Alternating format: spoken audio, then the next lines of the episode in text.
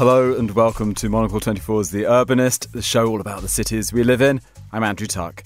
Coming up on today's show, pack up, we're moving. Talking about the technical benefits of being able to start from scratch and plan everything perfectly means that you're having to try and engineer that type of placemaking that just tends to happen in a more organic way in older places. When should a nation consider moving its capital city? In this week's episode, we look at why leaders often flirt with the idea of changing a nation's capital and what it means if those plans actually go ahead. We take a look at Indonesia and its aims for a new centre of power, explore some of the world's mistaken capitals, and try to imagine what urban elements are a must have in a new one being built from scratch. That's all coming up right now on The Urbanist with me, Andrew Tuck. So, welcome to this week's episode of The Urbanist. Let's start in Indonesia. The country is set to have a new capital if the ambitious plan by President Joko Widodo comes to fruition. But while there's an argument for leaving Jakarta, would a new seat of government be an improvement? Last year, we dispatched Monocle's James Chambers to the Indonesian capital, well, the one at least for now, to find out more about this ongoing story and he joins me now to tell us all about it. James, welcome to the Urbanist. Let's start with something simple. What are the current problems with Jakarta that prompted the idea of a move? I guess the problems for Jakarta go back to the very kind of beginning when the Dutch picked it as a site for a trading hub. Perhaps it wasn't the best choice, but uh, even back then they couldn't have foreseen it growing into the huge city that it has become today. You know, some 30 million people live there. About 40% of the city is supposedly under sea level, and some of it is sinking as well. And they have all these problems with flooding every year because obviously they get a lot of rainfall, but the flood defences and the drains and all the sewers get blocked by rubbish. So, you know, at this time of year when it rains a lot, a lot of the city can be underwater. And as we saw over the kind of Christmas period, they had some very bad floods. So for anybody who goes to Jakarta, often it, you know it can be a, a, bit of a lottery, especially getting from the airport. You know, I've had personal experiences myself where it's taken about three or four hours in a taxi, and you'd be better off being in a boat because you could see the water level coming up to the windscreen. So you know you can describe Jakarta as a failed city, and you can understand why the government is trying to look at uh, alternatives. So they've looked around and they seem to have found a piece of land or, or, a place where they could move to. Tell us why they have chosen this place and what the timetable is potentially for a move. Yeah, so the idea of moving Jakarta has been around since independence in the mid 20th century. And there's been various sites that have been suggested. This one in East Kalimantan, which is the, the southern bit of Borneo, which uh, Indonesia controls, that was the, the original suggestion back in the 60s.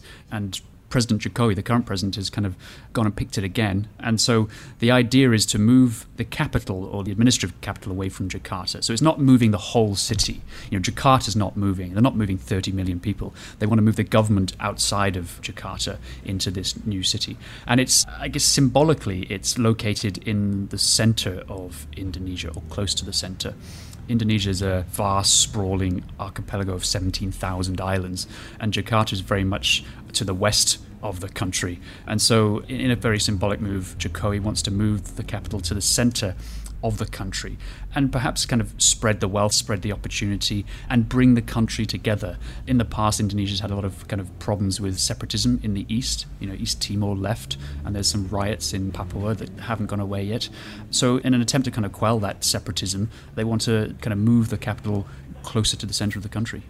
Now, we've seen other countries do this exact same thing. Famously, Brazil did it a long time ago when it, it moved the capital to Brasilia in the heart of the country and it built a new city from scratch. And it all sounds great. And you, of course, have a more efficient government because you leave all the problems behind and start afresh. But there they had the problem, which is one is a bit of a boring place to be, so people kind of flee at the weekends. But two, over time, you begin to get the same problems that you've left behind. You poor people come because they find work there. Shanty towns build up. Uh, informal housing stretches around the perimeter of the city. So this isn't just a, a kind of an easy solution, is it? It does come with some potential problems. Yeah, there's loads of different problems. You know, as you said, plenty of countries have, have, moved their capitals, but a lot of them move it to places that are quite close by to the commercial centre. So whether it's Malaysia, they did it quite uh, close to Kuala Lumpur. But in terms of what Indonesia's planning to do, yes, the comparisons are to Brazil and moving the capital Brasilia to the middle of the Amazon. I think Indonesia is doing something that's almost as ambitious. But as you said, Brasilia has got problems. And for anybody who's actually seen that Oscar nominated documentary, The Edge of Democracy, one of the issues with building this new capital in the middle of nowhere is actually the government is not so in touch with democracy. You know, it's away from the people, and politicians can kind of get on with their business and not feel uh, quite as accountable. There's rumours in Indonesia that that's one of the reasons why Jokowi wants to move the uh, capital to East Kalimantan because Indonesia has a lot of protests, and every time there's a protest, it can bring Jakarta to a halt, and the government can't do their business. But also, from a commercial perspective, you know, Indonesia grinds to a halt. So the idea of moving the government away from the people also brings its own problems for accountability. There's also a lot of different issues, you know, environmental issues that uh, Indonesia will have to confront. Building a new city in the middle of rainforest one of the justifications for doing this is it's meant to be safer from earthquakes and flooding because that's one of the problems that afflicts Jakarta. But then you, you might be walking into new problems. Indonesia has big problems with the haze, so they do a lot of burning of rainforests every year to plant, you know, palm oil trees, and those are the kinds of things that affect Singapore. But Jakarta, uh, up to now, has escaped it because of its geography and the winds and all that kind of stuff. But there's a question mark over whether the new capital would succumb to environmental dangers like that.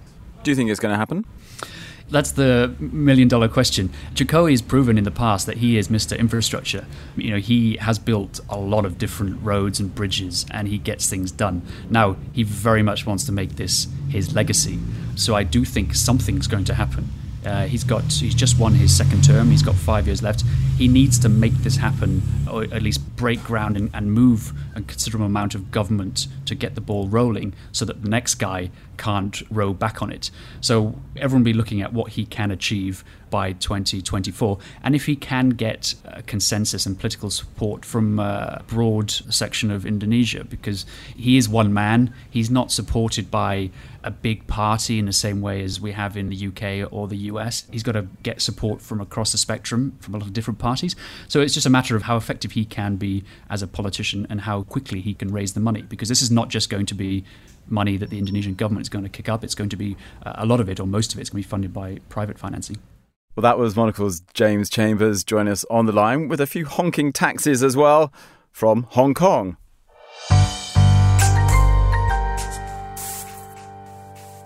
Do you know the capital of South Africa? What about Turkey and Brazil? Often we make assumptions about where a country's capital is and what it's like, and they turn out to be dead wrong. So we enlisted the help of Monocle's resident pub quiz expert, Andrew Mueller, to set us straight on some of these international brainbusters. Here he is.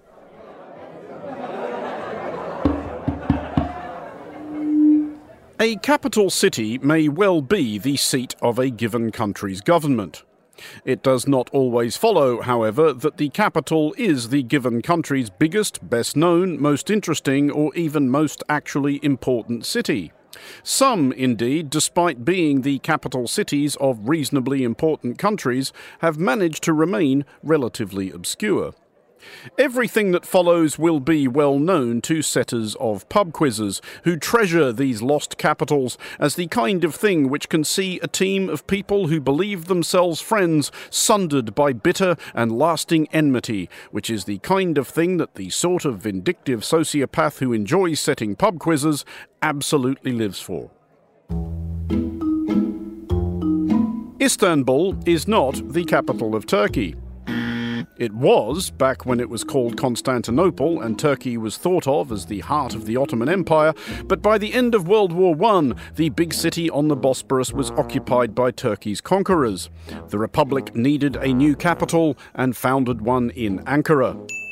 Auckland is not the capital of New Zealand, though it was for a bit between 1841 and 1865, when it was superseded in that role by Wellington. Wellington's history goes back rather further. The Maori called the harbour on which it sits Te Whanganui-a-Tara, which is much cooler than being named after the same English general as a weird steak dish and a boot. Geneva is not the capital of Switzerland, and nor is Zurich. Bern is. Marrakesh is not the capital of Morocco, and nor is Casablanca. Rabat is. Rabat's also a lot nicer than Marrakesh or Casablanca. Rio de Janeiro is not the capital of Brazil. Brasilia is, and while it's very architecturally impressive and everything, loses points for joining that wretched cohort of capital cities which have named themselves after the country they're capital of. Seriously, make a goddamn effort. Toronto is not the capital of Canada. It wanted to be, but so did a bunch of other Canadian cities. In 1857, Queen Victoria chose Ottawa. This was almost certainly a carefully considered combination of domestic politics, i.e., stopping Toronto, Montreal, and Quebec City bitching about which should be capital, and strategic foresight, i.e., picking a capital an off puttingly long march from the border with the United States, which had taken a pop at Canada back in 1812.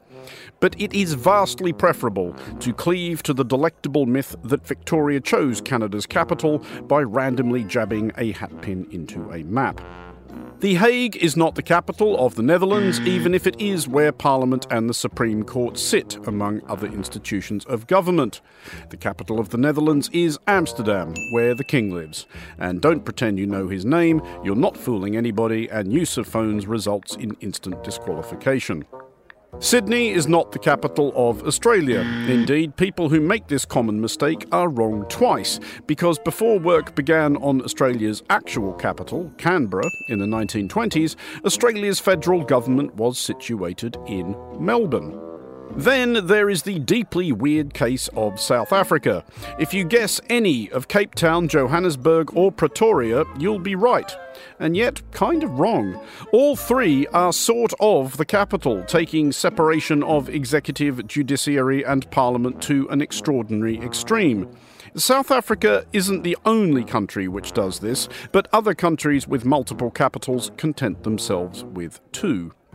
All of which is to say nothing of the capitals of US states, which are an absolutely infuriating mix of the city you'd expect, cities you wouldn't, and cities that you can't imagine even people who live in the state in question ever having heard of.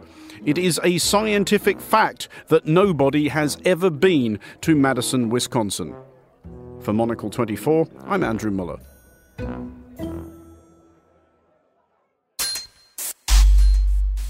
Finally, what would an ideal capital city look like? We decided to go back to the drawing board and go through what are some of the key elements from an urban planner's perspective that a new city should have. Is it tree lined streets, more space for public gatherings, or perhaps as crucial as a good transit network? Well, to discuss this imaginary ideal capital, I was joined earlier in the studio by Fiona Sibley, who's an urban planning associate at the Building Design Partnership Urbanism Studio.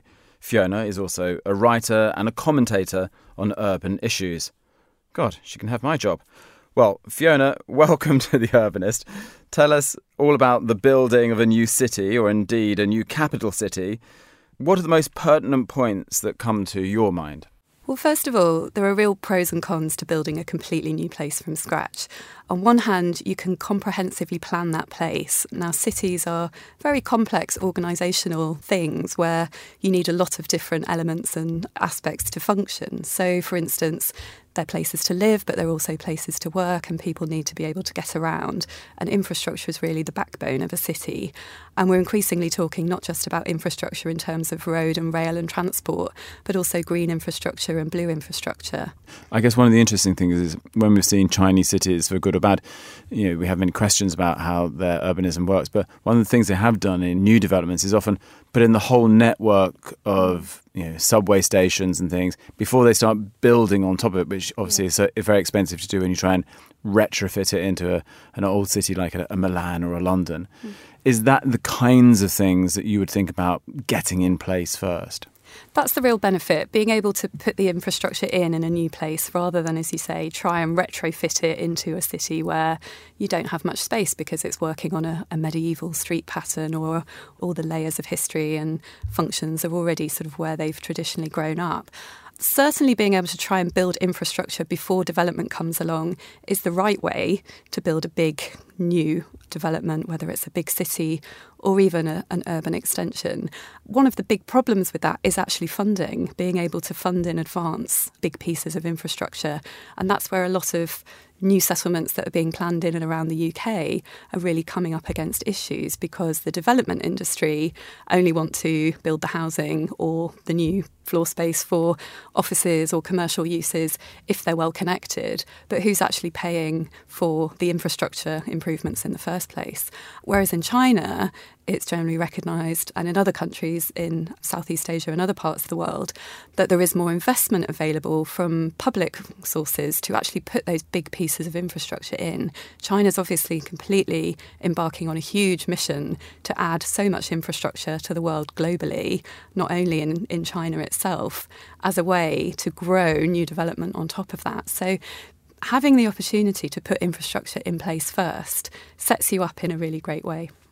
Now, one of the things that comes with a, a, passion for efficiency and for things working like clockwork can sometimes have a negative effect as well. You know, we often go to cities which are, are touted as you know the most efficient cities or the most advanced technologically, and you know they're smart cities, etc., etc. And it turns out that the reason we love a city is because it's a bit bent and dusty, and a bit of grit makes it sexier. So, is there also a risk of when you build a city from scratch that you end up with something that's a bit banal and too clean and squeaky for for our lives to unfold in interesting ways amongst the buildings and the infrastructure? Absolutely. That's one of the most important parts of cities that they're places that are appealing, that they act as magnets, that we want them to live. And one of the great strengths of lots of cities is their character and layers of identity and sense of history. And that has really been built up over time. So, talking about the technical benefits of being able to start from scratch and plan everything perfectly means that you're at risk of losing out or you're having to try and engineer that type of placemaking that just tends to happen in a more organic way in older places. So that can really count against you when you're starting from scratch in a new place. That that's something that you have to pay very careful attention to, either through design strategies or trying to really exploit and work with the existing resources that are already there, which might be natural or there may be some form of historic or heritage aspects to it, and work with them to sort of endow your new place place with some sense of character. But we all have examples in our minds of places that have been built in a new way that don't feel like they're really bedded into the city. And I can think, for example, of Vauxhall Nine Elms and Battersea, which is becoming the new embassy quarter within London and is completely all been developed at the same rate and at the same time, and already feels that it doesn't it's not knitting quite into the character and fabric of London very well yet.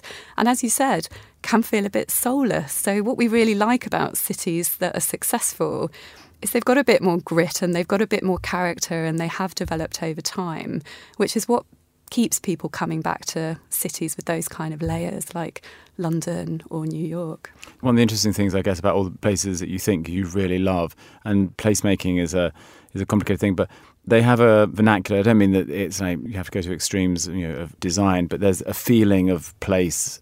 So when you're starting from scratch, is it a bit difficult because you know you go through? I presume the reality is you go through catalogues of brick facades, and you're buying from the, the same people that everyone else around the world is buying from. How do you add a bit of vernacular, a bit of flavour into projects as you go along? I think that is the most important and the most exciting creative challenge when we're placemaking and designing for new places. And it's done by the starting point being very much understanding what's unique about that particular place, even if it's not previously been a city it's more than likely it's been something. And really sort of understanding the nature and character of that particular piece of land or or indeed of that country or that city you have to be able to add that understanding of vernacular, of local character and context into what you're proposing as a design strategy, because otherwise, as you say, you can just end up specifying brick materials or new strategies. And a lot of the time, we're also being tasked with developing buildings which are meeting climate resilience and other sustainability challenges in new ways. And sometimes they've developed a style of their own. It really is very important to embed that in something vernacular in terms of character so that you're not going to end up with a generic solution that you you really wouldn't know whether you were in Asia or Latin America or Canada. We're talking to you in the week when the World Economic Forum is taking place in Davos, and one of the big conversations there, of course, is about the environment, about sustainability, which is a question for all of the people involved in this industry. If you were starting your city from scratch, is that the kind of thing that is an advantage? And what were the big things that you would do today if you were building a London or Paris again? What would you put in place first? Well, one interesting question is choosing your location because some locations are just inherently more sustainable than others. And to look at the bigger picture of the United States, for instance, that huge migration of jobs and livelihoods from what is now the Rust Belt of Detroit and Cleveland down to places like Phoenix, Arizona, which is the Sun Belt populations of two plus million people in the desert, which rely very strongly on water being imported and air conditioning in order for people's lives to be comfortable, is obviously something that we might think of as quite a questionable strategy. And that's a question for all of the new places which perhaps the Middle East has seen grown up in the last 50 years. Are these places actually inherently sustainable in the first place? So I think choosing your location is one very important element of a sustainability strategy. We're obviously very aware of the risks and the threats from climate change, and one of those in particular being sea level rise. London has pretty well got some strong strategic flood defence mitigation. It's got a Thames barrier, but it's quite possible that we might have to revisit those strategic flood defences in the not too distant future and check to make sure that they're able to protect London, for instance, against the types of flood events that we might have. London's definitely a city that's grown up over centuries and we feel the benefit of that. But there are certain elements of it where sometimes the street patterns don't work very well for walkability or some of the interventions that were made in the 1960s by very keen highways planners have really sort of degraded some of the livability experiences of part of our city, and that's common around the world. So, a lot of our roles on urbanism projects in the UK these days are actually about trying to right some of the wrongs of sort of the 1960s kind of highway ideology, even though the ideologies at that time were very progressive in loads of other ways. That really was the prevailing wisdom that we would be going everywhere by car. And nowadays, we're actually quite lucky that London is a city of narrower streets that make for a much more walkable grain. That means we can move back into a more walkable, sustainable city habit much more easily than some of the American cities, for instance, which developed at the time of the car and have very, very wide roads. So you'd design a city that was good for walkability, where the, the car had a restricted use just for people who needed it and shared vehicles pushed to the front of the queue as well?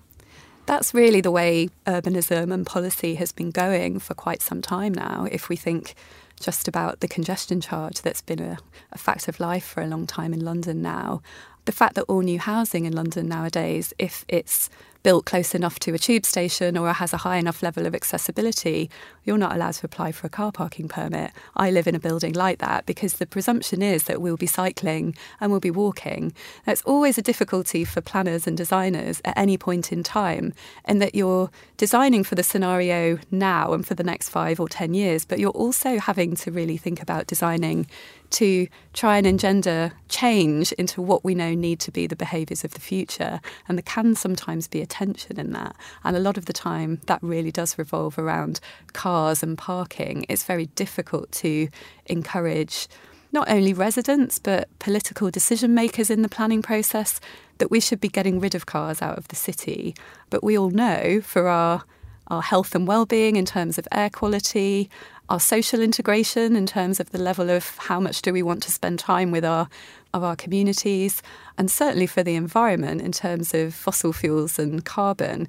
That that is the way certainly they're going. So being a city that has an urban grain or a scale that functions where people can walk from where they live to where they work or access shops in their local area without having to get into a car is very beneficial. It's interesting how I know that you, of course, reflect what's going on in society, but social change is really important for the kinds of things that work and don't work. And, and, we're, you know, we all feel a little bit kind of, you know, clever now, looking back at the 60s and 70s and thinking what fools they were to believe that we would be all pootling around in our cars and raised highways through the centre of all of our cities. Of course, it would come to a congestion point. But there are some other changes which I'm always, you, know, you see the impact beginning, but I, I wonder sometimes whether big companies and commissioners of these projects are up to scratch, which is the changing nature of work and how we, we come together. You still see across most cities huge office blocks going up with massive footprints, how we live together, the need for more communal space, more space where we come together for social interaction because we are being pushed into smaller and smaller apartments. Do you kind of, if you were building a new city and in the work you do, is there a kind of a, a whole kind of research team that brings to you like data about the nature of how we live and how it's changing?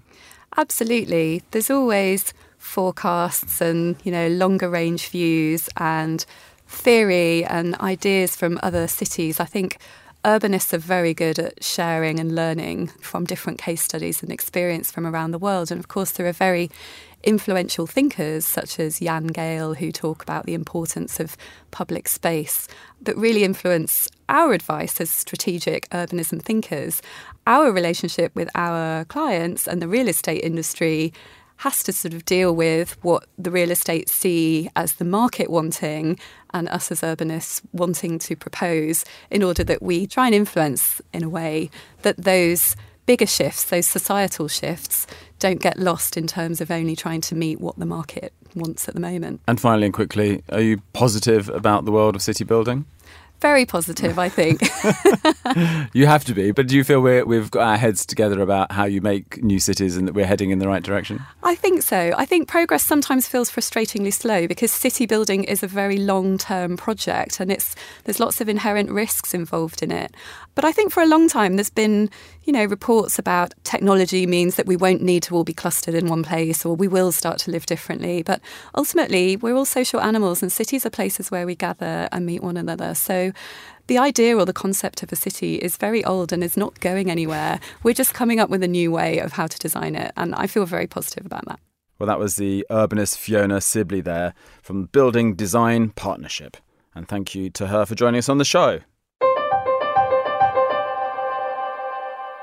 So, as you've heard, moving a city, and indeed a capital city, isn't an easy thing to do somehow the chaos and the grit and the dirt and the noise that you try to leave behind, you suddenly realize are kind of essential for making a place that's bustling, joyful, chaotic, and in which you can also just disappear into the crowds. Too many cities that move, uh, especially new capital cities, end up being places of legislation, of apparatchiks, of civil servants coming together to do their thing. And that's why on Friday nights, the rush to the airport to get back to the old city is rather a large crowd trying to cram onto those planes. So I guess for Monocle, when we look at all of these stories, we think there's some caution to be considered. Go slowly and don't think you're going to get it right the first time. And also don't think it's a project that you can just do as a one off. Like any city, it needs to evolve and change and get better and richer and more nuanced. And the only way to do that is, well, let go a little bit, allow some of that chaos back in. So have a go, but don't expect everything to be right on the first day when you move in. do you know what? That's all for this edition of The Urbanist. Today's episode was produced by Carlotta Rebello and David Stevens, and David also edited the show. And we're going to play you out this week's episode with Curtis Mayfield and Move On Up. Thank you for listening, City Lovers.